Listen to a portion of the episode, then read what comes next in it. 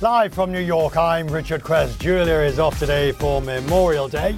This is First Move, and here's you need to know.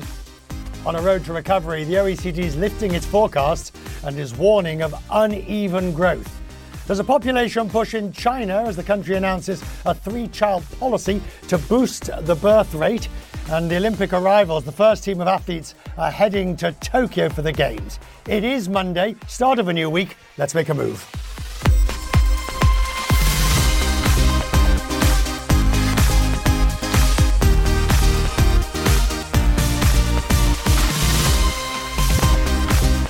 A very warm welcome to First Move. US markets are closed today. It is Monday, it's Memorial Day, uh, the start of the summer holiday season, well, at least in the United States. It's a long bank holiday weekend in the UK too, start of the summer there as well. Europe, though, which is trading and doing business, you've got four markets there to whet your appetite. Three down and one up on the last trading day of the month and they're on set and tracking to rise for a fourth straight month overall, even though there are some small losses for today. The biggest test for global markets this week comes on Friday. The US releases its May jobs numbers, and the investors are hoping to see an improvement in hiring after that disappointing number that we saw in April. In Asia today, mostly higher. Japan fell after weaker than expected factory and retail sales numbers, and a lackluster report on the Chinese factory activity on hiring too. Consequently, of all the major markets in Asia, uh, the Nikkei was the only one down.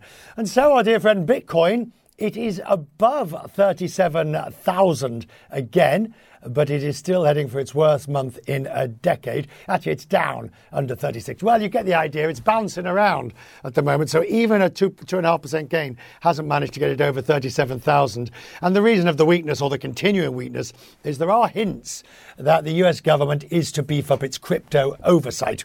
We will talk crypto later in the programme. And so, straight to our drivers. The OECD says global economic output is close to its pre pandemic levels.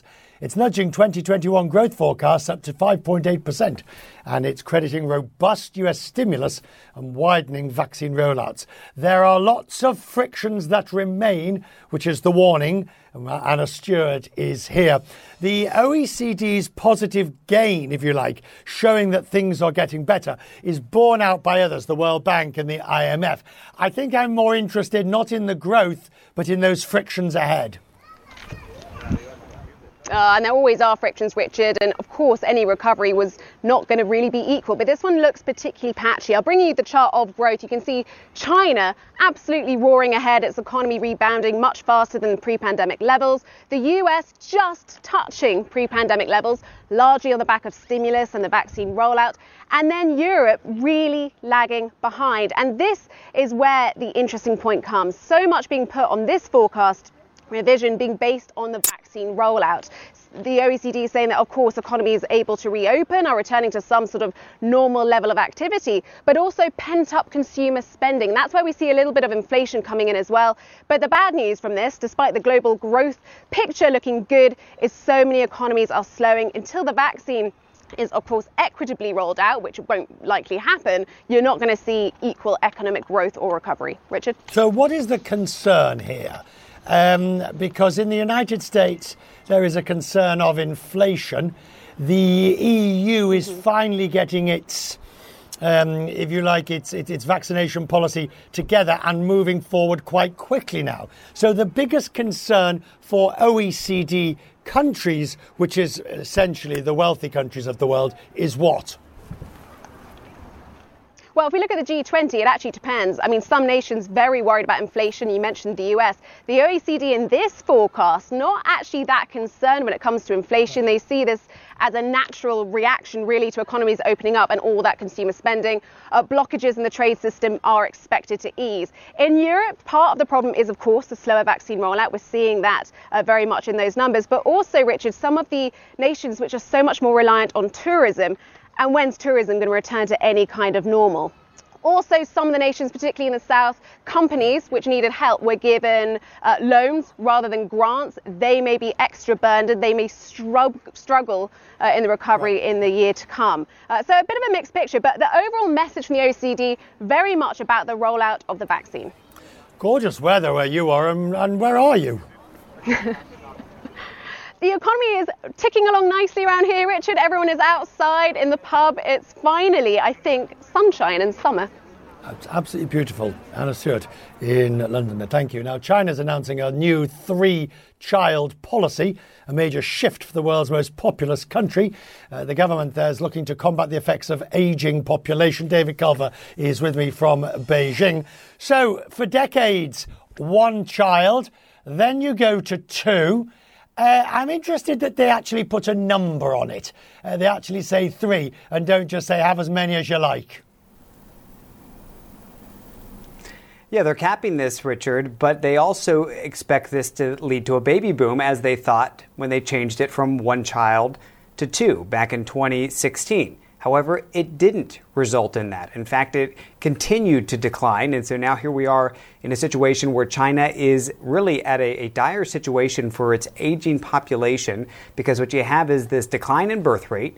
Add to that this increase in life expectancy and you've got a workforce here that is youthful, is young, but likewise is aging out, and so they're not sure how they can sustain it long term. I think the other thing you have to separate from all of this is this is not just about the economy and prosperity, which are two very important things here in China, because both of those are rooted in social stability here. So if you don't have that prosperity factor, social stability could falter. And the government, the central government at that, certainly sees that. I think the other thing that is very interesting to note is the timing of this, Richard. This came weeks after the 2020 census showed the slowest growth in decades here in China.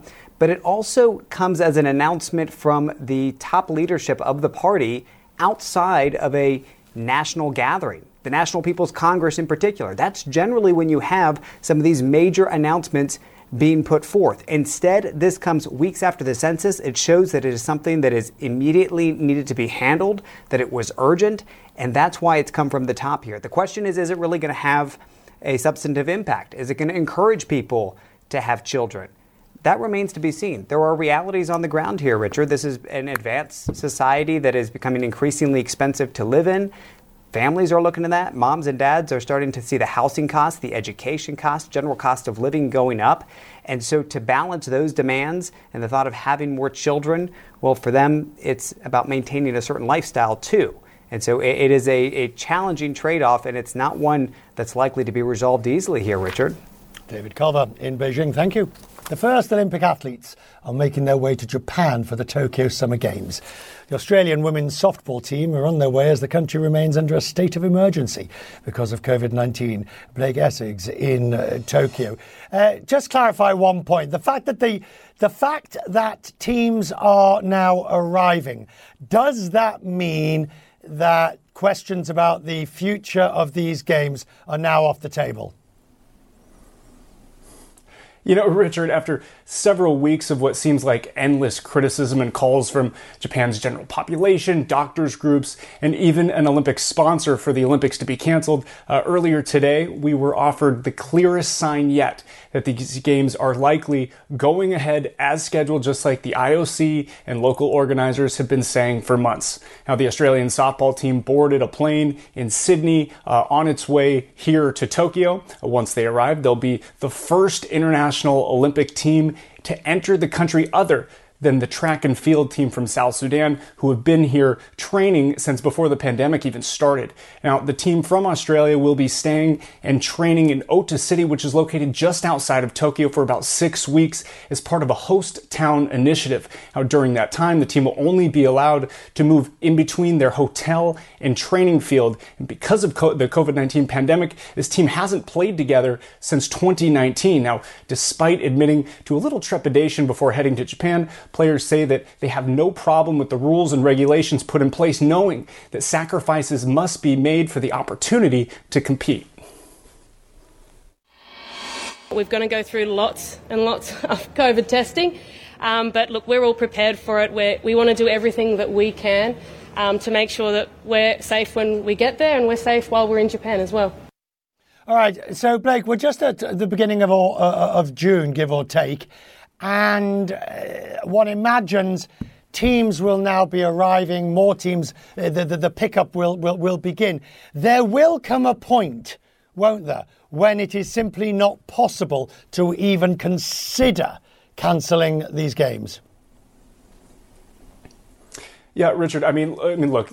When you look at what's at stake here, uh, specifically the financial, uh, the, the, monetary value of everything, uh, you know, for the IOC, uh, television rights, uh, Tokyo and Japan as a whole, it seems unlikely that these games are going to be canceled. Uh, that being said, 78 out of 528 of these towns um, and Olympic teams have that were scheduled to participate in these host town programs have pulled out, citing the COVID-19 concerns.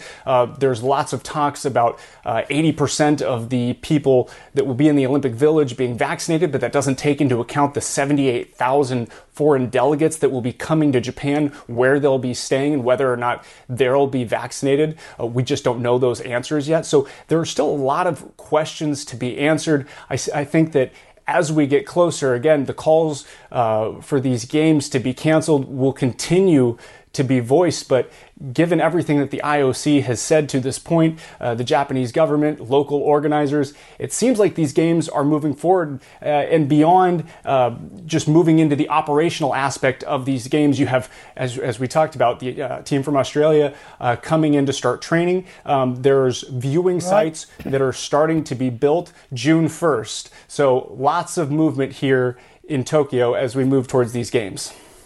Like in Tokyo, thank you as in our drivers of the day, and these are the stories making headlines around the world. Rivals of Israel's Prime Minister are trying to finalise their coalition deal that could oust Benjamin Netanyahu from power. A day after the right wing politician Naftali Bennett said he would join a unity government to prevent another round of elections. They've only a few days to hammer out this agreement. Hadass Gold uh, joins me. Can they do it? Is this the end of Netanyahu's dozen years in power? Well, with Netanyahu, Richard, you can never say never. He is definitely the def- political survivor in Israeli politics. However, there is a feeling here that that Israel may be days away from seeing the end of Prime Minister Benjamin Netanyahu as Prime Minister. Perhaps he will then become the opposition leader. Uh, last night, Naftali Bennett, actually a former Netanyahu aide and, and lieutenant, a former ally of his, announced that his small right-wing party Yamina will be uh, joining this potential new unity government, this new coalition that is being spearheaded by the centrist leader Yair Lapid. Now, it is widely understood as part of this coalition agreement that Naftali Bennett will actually become prime minister first, followed by Yair Lapid as part of a rotating leadership deal. Now, this coalition, if it comes to fruition, will be made up of a wide swath of political parties from the left all the way through the center to the right, and would likely need the outside support of a small Islamist party called the United Arab List. And they will have a lot of different differing views across the ideological spectrum, but the one thing that is uniting all of these parties is their desire to oust Prime Minister Netanyahu. Now, Naftali Bennett said in his speech last night, a televised address, that he was willing to sit with people that were opposite the ideological spectrum. He says, in order to avoid sending Israelis to a fifth election. Netanyahu, in his own speech, lashed out at Bennett, saying that he was committing the fraud of the century, saying that this new government would be left-wing, left-wing, would be a danger to Israeli security. But so far, the talks seem to be ongoing. But there are still a few days, a few more obstacles before this government can be sworn in. The final coalition agreements have to be formally signed before they can be presented to the Israeli president. Then the Israeli parliament, the, the Knesset, has to actually vote on this new government before the government could be sworn in. And this coalition has a pretty thin margin, so a couple defections could, could cause this entire coalition to crumble. And as with everything in Israeli politics, things can change very quickly, but we may be heading towards the final days of Benjamin Netanyahu as Israel's longest serving prime minister. Richard. All right, we'll leave it there. Hadass Gold, thank you. In Nigeria's state of Niger say gunmen on motorcycles abducted a number of children from an Islamic school on Sunday. They said the attackers shot one person dead, the latest in a string of mass kidnappings in Nigeria, and the authorities say they're still trying to ascertain exactly how many students were taken. On Sunday, President Biden paid tribute to Americans who have died serving in the military, delivering remarks during a Memorial Day service at a Veterans Memorial Park in Delaware. The president spoke about his son Bo, a veteran who died six years ago of brain cancer. He urged Americans to remember those members of the, of the armed services who had fallen. We must remember the price that was paid for our liberties. We must remember the debt we owe those who have paid it, the families left behind. My heart is torn in half by the grief the communities are never whole again.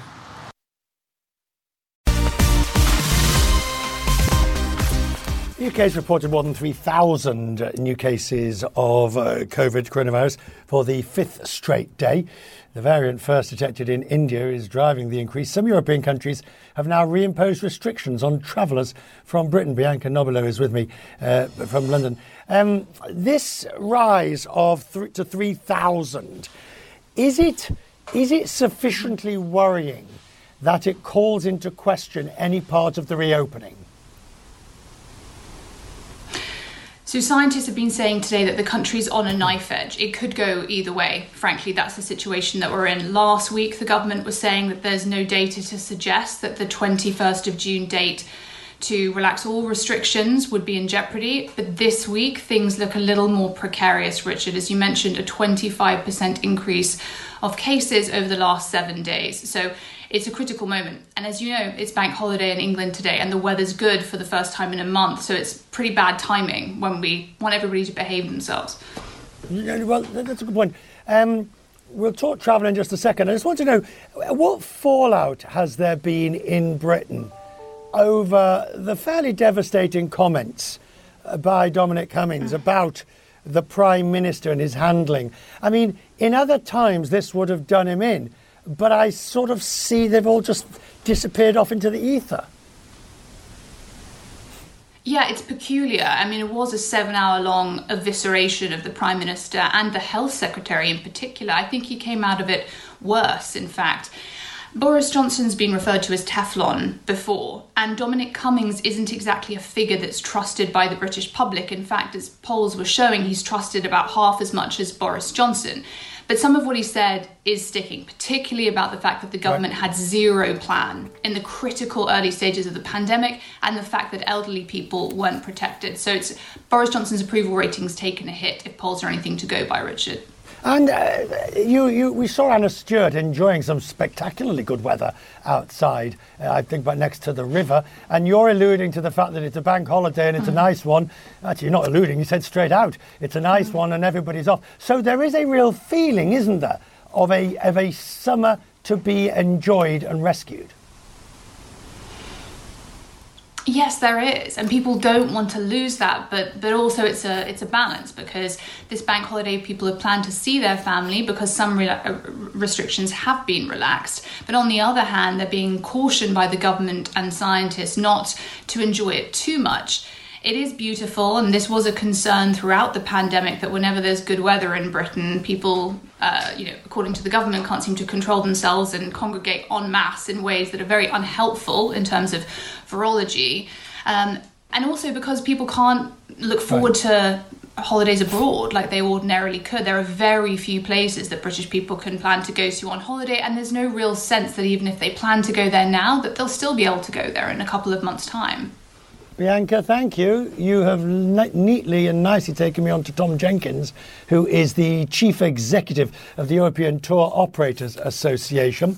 Uh, well, I mean, there are two competing things going on in Europe. There is a reopening both within the Schengen area or within the EU, and then there is the ability to attract third party or third country uh, visitors like the United States and uh, the UK. Where are we at the moment? Well, I mean, we're in a we're in a um, in a fog. Frankly, um, if I knew what was happening, I'd be a much happier man than I am now. Notwithstanding the good weather that we're having, I, I think um, uh, the the first thing to point out is that uh, uh, we are Europe is, alas, at the moment, a set of independent sovereign states, and they're acting as such. So, um, at very short notice, uh, Germany and France have closed their borders to English nationals. At the same time, of course, as England um, prevented their English nationals from returning from either France or Germany um, uh, without any quarantining. They, they have to quarantine up to two weeks. So intra European traffic, certainly if, if, you're a non EU member, is, is heavily restricted. Right. There's no way of getting around it. And how realistic is the Green Digital Pass uh, that the EU is putting forward. It's, I, I understand, I mean, both from a practical standpoint. Well, I mean, it's can they- realistic well, insofar as this is happening. Um, right, but can they get it up and running smoothly? Will the Uh, we've got a technology slightly work? bad line. I, th- I think that the. I Can think the technology will work. There's nothing Right. much to this technology. What is what is what is what, what the real issue is whether people suddenly feel that they need to introduce border controls as a result of variants, um, and they've got to have they've got to balance the need to introduce border controls as a result of variants with the enormous impact that the lack of tourism is having on their service economies. If we go back to the UK, which you've you were talking about just now, um, the fact that there are no tourists, uh, foreign tourists coming into the UK, is a savage blow to the service economy. If you look at somewhere like Oxford Street, Oxford Street relies for 50% of its turnover on foreign visitors. It will not have any foreign visitors until really uh, August, September at the earliest. So it's in a in a really sticky position, as are most cities in Europe. What is the solution here, bearing in mind the variants? There are the vaccinations, there is going to be the digital green pass, you will have IATA's travel pass, but maybe not just yet. You you know, you don't want more restrictions, so so what is the solution? I, you know, if I had a magic wand, I think you know the, the short answer is is that um, all one can say is that this is not going to be a rapid return to normality. There was a school of thought that um, we would see a return rather like the sun bursting out from behind a cloud at midday. I think the return to normality is going to be like a long, slow, gradual dawn. Um, what the how we can accelerate that, I just don't know. I think we can hope that um, governments start persuading their populations that banning inbound traffic is not the way forward. But with um, public opinion strongly in favour of um, blocking foreigners from coming in, even within Europe, uh, politicians are likely to lead where the psephologists tell them to go. And I'm, uh, I don't, I, I, I don't, I don't have much optimism for things returning before uh, September. You see, I'm going. I'm, I'm going on assignment on Friday to Croatia, and I can tell you, just to do the transfer on the way out at London and then come back via Frankfurt. And first of all, there aren't that many flights to begin with, and secondly, the logistical problems. It's very difficult now, isn't it, to travel, and it's not going to get much easier. Well, I think it will get easier. The answer is this will be over, and when it's over, it's going to be a great time to travel to Europe. Um, you know, there's no sh- one you will be guaranteed of a welcome, um, and secondly, um, and secondly, there's no problem with space and overcrowding at the moment. Uh, over tourism was last year's story. Well, you wait. Right, you wait, Tom. before last, I expect. You wait. It'll be 2022 story, please God. All right, Tom. We're lovely to talk to you as always. I'm grateful for your time. Thank you. Bye bye. Now, the stock markets in Europe, they are they. Well, the countries may be closed, but the markets are open, or at least some of them are, and they are mixed, which is a bit like the travel experience you'll have. Uh, investors are digesting reports showing inflation quickening in several countries. It's an otherwise quiet day. Deutsche's weighing heavily on the Xetra DAX, and the Fed's expressed concerns about the German bank's anti-money laundering practices. London's closed for a public bank holiday. US equity markets are closed for Memorial Day. India has reported that its GDP rose a greater than 1.6% in Q1. Um, but let's take that with a hefty dose of salt because it's before the second wave of COVID infections really hit the country. I would be surprised to see that if that revision isn't a revised downwards and the next number truly reflects. As we continue, as it's next, it's fast, but no reason to be furious. Lamborghini says one of its best years, despite the challenges of the pandemic. Chief executive on going electric. Can you get the roar and the pop with a electric or a hybrid Lamborghini? It's a question we're all asking after the break.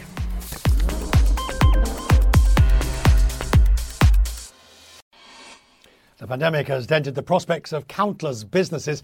It's not necessarily the case in the case of luxury cars. Lamborghini says it has had its most profitable year in 2020, the second best in sales in the brand's history. And the company is now pushing ahead with plans to make every model it offers a plug in hybrid by 2024. The CEO is Stephan Winkelmann. He joins me now. Um, this is really interesting, isn't it? That the across the board we are seeing luxury items, luxury sales, luxury cars, luxury goods having extremely good years because those people with money still have it and have, and have had to, you know, not as many things to spend it on during the pandemic. Yes, somehow they had time enough to think about what is next. So um, in these times where we had the, the shutdown, people are reflecting about themselves, about their lives. Uh, the stock market is one of the things which was an indicator. It was uh, pretty fast uh, back up, and uh, this was also happening uh, to us, and it would have been a record year if we would not have, let's say, the shutdown in the months of March and April, because this was also due to our um, dealers which were shutting down and uh, our partners. So as soon as this was back uh, open, we had uh, a boom of uh, order uh, coming in, and also today, by the end of May, we have a rock solid uh, order bank, which is covering almost 10 months of sales. The hybrid car, the plug in hybrid, the batteries aren't, the, today's batteries aren't large enough or powerful enough in a sense for your for, for, for the performance that you wish. Uh, is a Lamborghini, is a hybrid Lamborghini going to be a less than satisfying are you doing it as a compromise because it's something you have to do by regulation? No, we would never compromise. We would look for a different solution if we would uh, go for a compromise. What we're doing uh, with the hybridization, and this is actually a plug in hybridization of our cars from 2023 to 2024, is something which is, yes, reducing emissions, but it's also increasing performance. And these two things have to work together. And we are watching very carefully that our future cars will be more performing, will be still uh, fulfilling the dreams of our customers. And I can tell you that the first plug-in hybrid, which we are going to launch, which will be the follower of our Aventador, so our V12 uh, uh, engine car, will still have a 12 uh, cylinder engine. And this is something which uh, we are very proud of. And uh, we will have a car which is combining a lot of emotion with less CO2 emissions.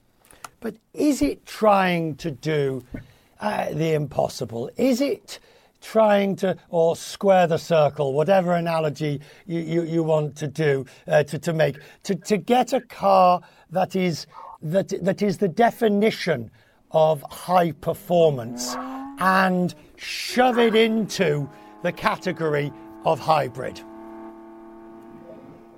No, I don't think so because the technology uh, is up to a point uh, where we can say when we arrive, there was no need to be the first one doing something like this, but when we go, we have to be the best. And this is the commitment we are taking and uh, the combination of, uh, let's say, uh, a battery and uh, an internal combustion engine can work, and we will prove it. Now, let's say to speak about it without driving the car is not making a lot of sense. But trust me, we are very careful with our DNA, uh, with our customers, with our fans, and we will be extra careful in doing the right thing.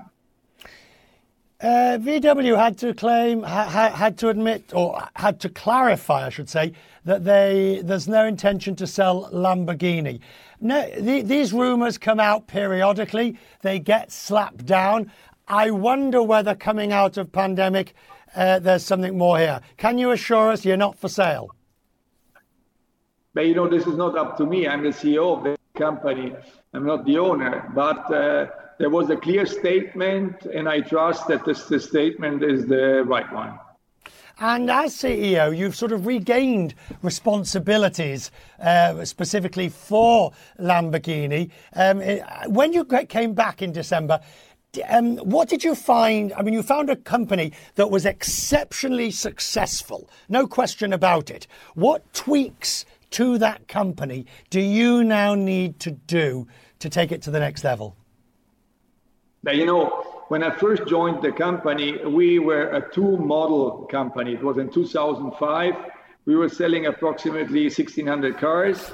And at that time, we said we are too much exposed uh, to uh, um, economic crisis which might come up, and we need something to stabilize uh, the company for the future. So our idea was a third model, which was not a typical uh, super sports car, because also the history of Lamborghini is not only about super sports car, but it has a variety of cars which were not in only in this niche. So when um, the Urus, or the our SUV, our super sports car SUV came out, uh, it was the right move, and the success we're having also today is, uh, let's say, the proof that we are ready now for the for the second uh, step. And the second step, for sure, is to uh, go into the hybridization, plug-in hybridization, by maintaining uh, the DNA of the brand. And then maybe down the road, in the second half of this decade, so between 25 and right. 30, also also do a step further. Right, and and I, I, gather from that because there is that it is a hybrid, a plug-in hybrid. The question, reading the various message boards and and uh, reviews and all of those things, people always say the hybridization will the engine still have a roar and a pop uh, when you drive it? And judging by your smile, I'm guessing the answer to that is an affirmative yes. Yeah, for sure, for sure. If you have a V12 you will have the roar and you will have the pop as you are uh, saying it, and you will have the sound which uh, our customers and our fans love. Sir, it is a treat and a pleasure to have you on our program today. I'm grateful. Thank you, sir. Now, Yep. As we continue today, the theory that the current virus originated in a lab is becoming more mainstream. The whys and the origins of the pandemic is crucial because, of course, we want to prevent another one after the break.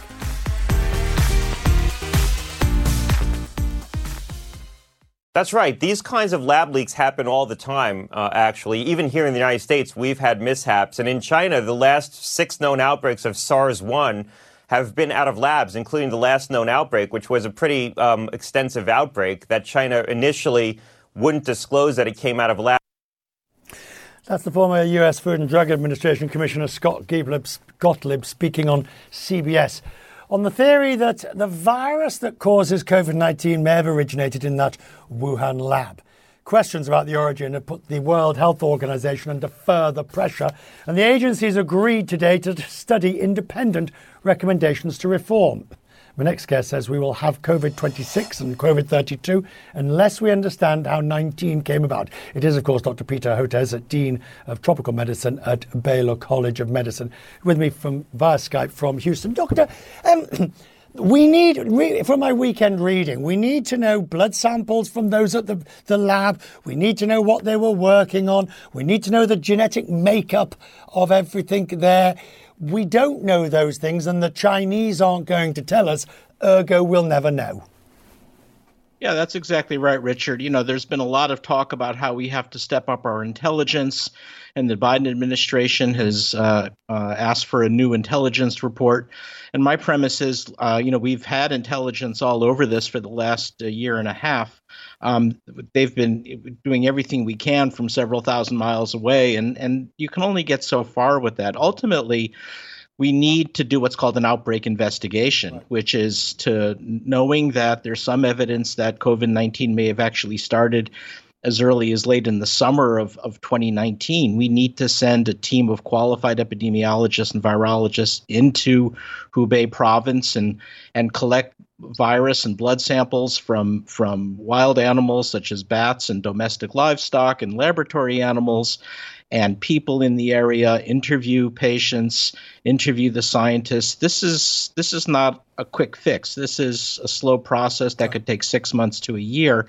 And the reason we need to know it Richard, is this is our third major coronavirus epidemic slash pandemic of the 21st century. We've had SARS in 2000 uh, in 2003. We've had Middle Eastern respiratory syndrome in 2012. That's why we started making coronavirus vaccines because we said okay. it's only a matter of time before we have our third major coronavirus epidemic. And right on cue, COVID 19 hit. And we have every reason to believe, unless we can better understand the origins, and now two major coronavirus pandemics coming out of China, we need to understand this mix that's going on in places like Hubei province, where you have uh, kind of mixing bowl of uh, various livestock and ducks and and chickens and right. and high density populations. This is why we see regular influenza viruses arise out of China as well.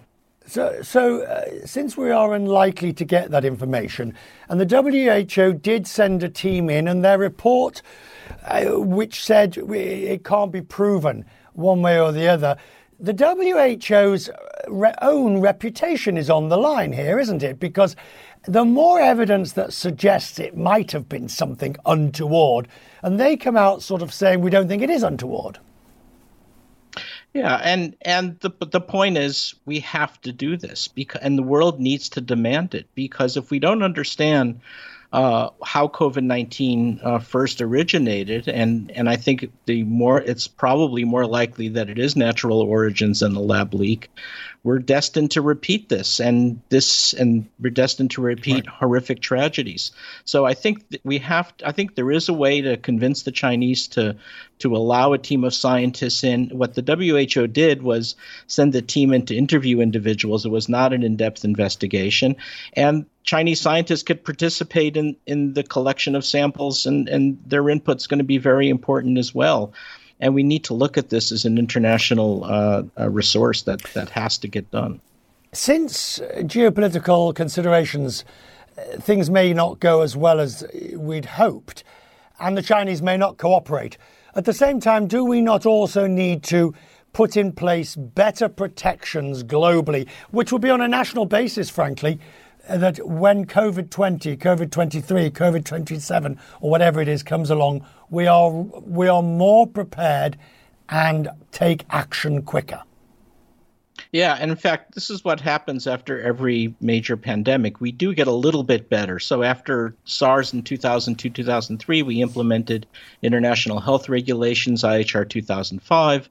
After H1N1 pandemic flu in, in 2009, we implemented the Global Health Security Agenda, then CEPI after the Coalition for Epidemic Preparedness Innovation after Ebola in 2014. So we it's not that we don't learn things, just now this is the, the mother lode of all pandemics now we've really got to add an extra infrastructure. But remember international uh, governance will also only take us so far. Let's look at the the places where the most people lost their lives from covid-19 it's the united states it's brazil it's india and arguably russia although russia is, is terribly undercounting. Uh, a lot of this was internal failings by leaders who denied the severity of the of the epidemic and tried to obfuscate and and uh, right. and refuse to take action. So even the best international governance mechanisms is not going to be a substitute for leadership at the national level. Um, there is a, and I ask this question bearing in mind it's a UK bank holiday, it's Memorial Day, it is to, to a large extent the sort of the kick-off of the summer. There's a feeling that things are almost over. I, out and about in this country over the weekend, there's just about every people think it's it's all done and dusted. And yet you've got India, which is still in trouble. You've got Latin America, Central America, and ASEAN, which, in Asia, which is in a dreadful state. We are heading to a bipolar world in the world of COVID. Yeah, we are, and we're and quite honestly, we're even headed towards a, a bipolar United States because you know while everyone is being self-congratulatory, the truth is our vaccination rates in the southern U.S. are at half of what they are in the north. And remember, this time last year, we were at our nadir and our epidemic. Then we had that horrible surge over the summer. So we're not out of this yet in terms of the southern states that are underachieving so profoundly in terms of vaccination, number one. And number two, um, the rest of the world is not in good shape. As you, po- as you rightly point out, Latin America is, is having this steep acceleration right now, the fastest growing COVID uh, epidemics are occurring in places like Colombia and other Latin American countries, and India is still in uh, terrible shape, and we're just holding our breath waiting for Africa.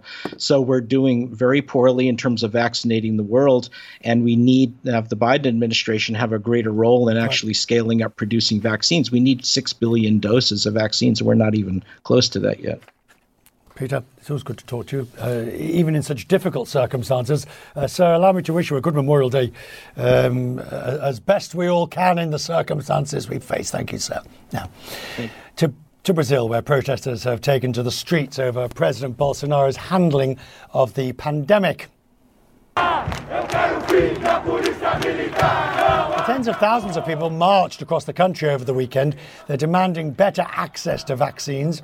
COVID 19 has been raging out of control there, and Brazil's reported more than 43,000 new cases on Sunday alone. The death toll is above 460,000. CNN's Rafael Romo has more uh,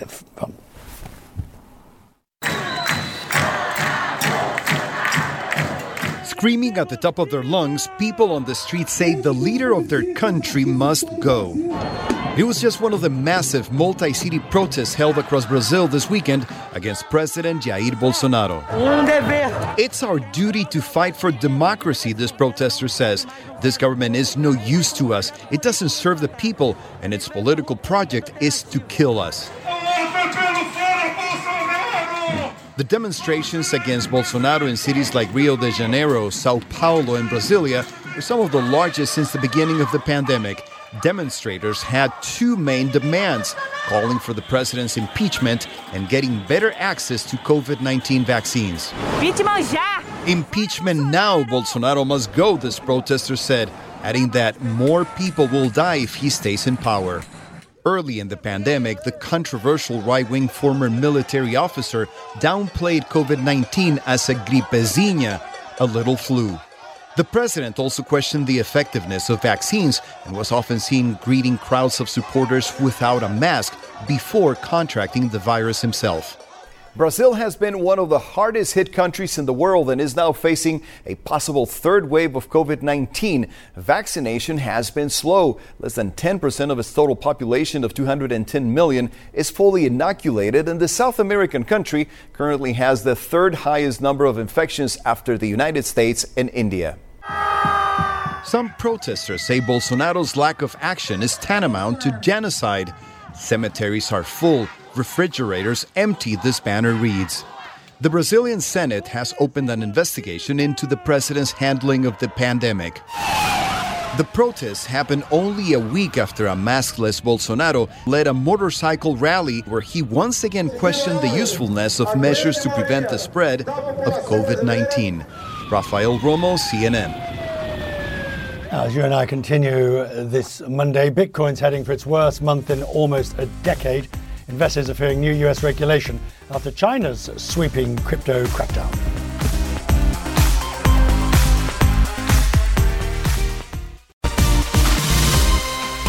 One of the volatile months in the history of Bitcoin is drawing to a close. The most widely held cryptocurrency is a tad higher today, 2.5%, but still under 37,000 after a weekend plunge. Uh, top US currency officials hinting that tighter crypto regulation is on its way. Clare Sebastian is with me. Clare, if we if we take uh, the, the, the, the, fact that the, the 60,000 was an aberration. How much of the true price we're seeing now is because of fear of greater regulation? Richard, I'd say a, good amount. This has been a fear of regulation from China. Last week, we saw a, a real step up in, in Chinese rhetoric around this. The, the vice premier talking about cracking down uh, on trading and mining. And of course, between two thirds and about three quarters uh, of all Bitcoin mining happens in China. So that was a big one. Now we're seeing more chatter from the US. This was an interview that the acting comptroller of the currency did with the Financial Times saying that the, the, the, the banking agencies, the FDIC, uh, the OCC, and the Federal Reserve are in talks to sort of create what he called a regulatory perimeter around cryptocurrencies. There's, there's a real sense that they're trying to sort of take control of this situation as it becomes more and more popular. So that was part of what led to the blip uh, over the weekend. But, but we've seen that the value come down off the back of regulation, but also the energy pressure, the pressure around the, the energy usage of Bitcoin that stemmed from the Elon Musk uh, flip flop, where he decided against uh, letting people pay for Teslas using Bitcoin. That pressure has really stepped up. That's behind some of these regulatory crackdowns. We saw Iran banning Bitcoin mining for four months last week because of concerns about blackouts. So it's, it's, a combination of those two things. And of course, amplified by the leverage that's that's in this market. People borrowing money to buy Bitcoin, Richard. Well, enticed perhaps by things like Bitcoin sponsoring a race car, which debuted at the Indy 500 uh, this weekend, where we saw the car. Um, it's a strange one, isn't it? I mean, who who's doing it in a sense with Bitcoin, since Bitcoin doesn't really exist as an as a as a solid organization? Yeah, this is this is an interesting one. We are actually seeing a bit of a bit of crossover between sports and, and Bitcoin, but this is a, a car that was entered into the Indy 500, which is one of the biggest events in motorsports. It was entered by Ed Carpenter Racing, which has a couple of cars in the race, and it was sponsored by contributions from the Bitcoin community in partnership with a Bitcoin payments app called Strike. So, so apparently, people who who own Bitcoin, who are part of that community, uh, have contributed to this car, and that's how it ended up right. in the race. It was emblazoned with the logo. It was was it was driven by an up and coming driver, uh, and it came in eighth. Richard, Richard. So uh, not a bad showing. Number twenty one, by the way. That's the amount of total bitcoins that can be mined. Don't forget the scarcity built into that network. Clare Sebastian, thank you, Clare. U.S. markets are closed for Memorial Day. I will be back with Quest Means Business in a few hours from now. That's it for the moment. Connect the world with Becky Anderson is next.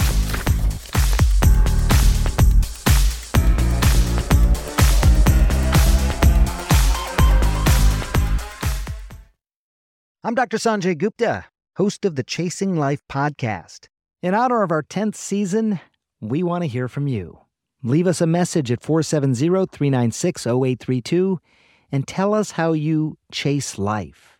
It could be used on an upcoming episode.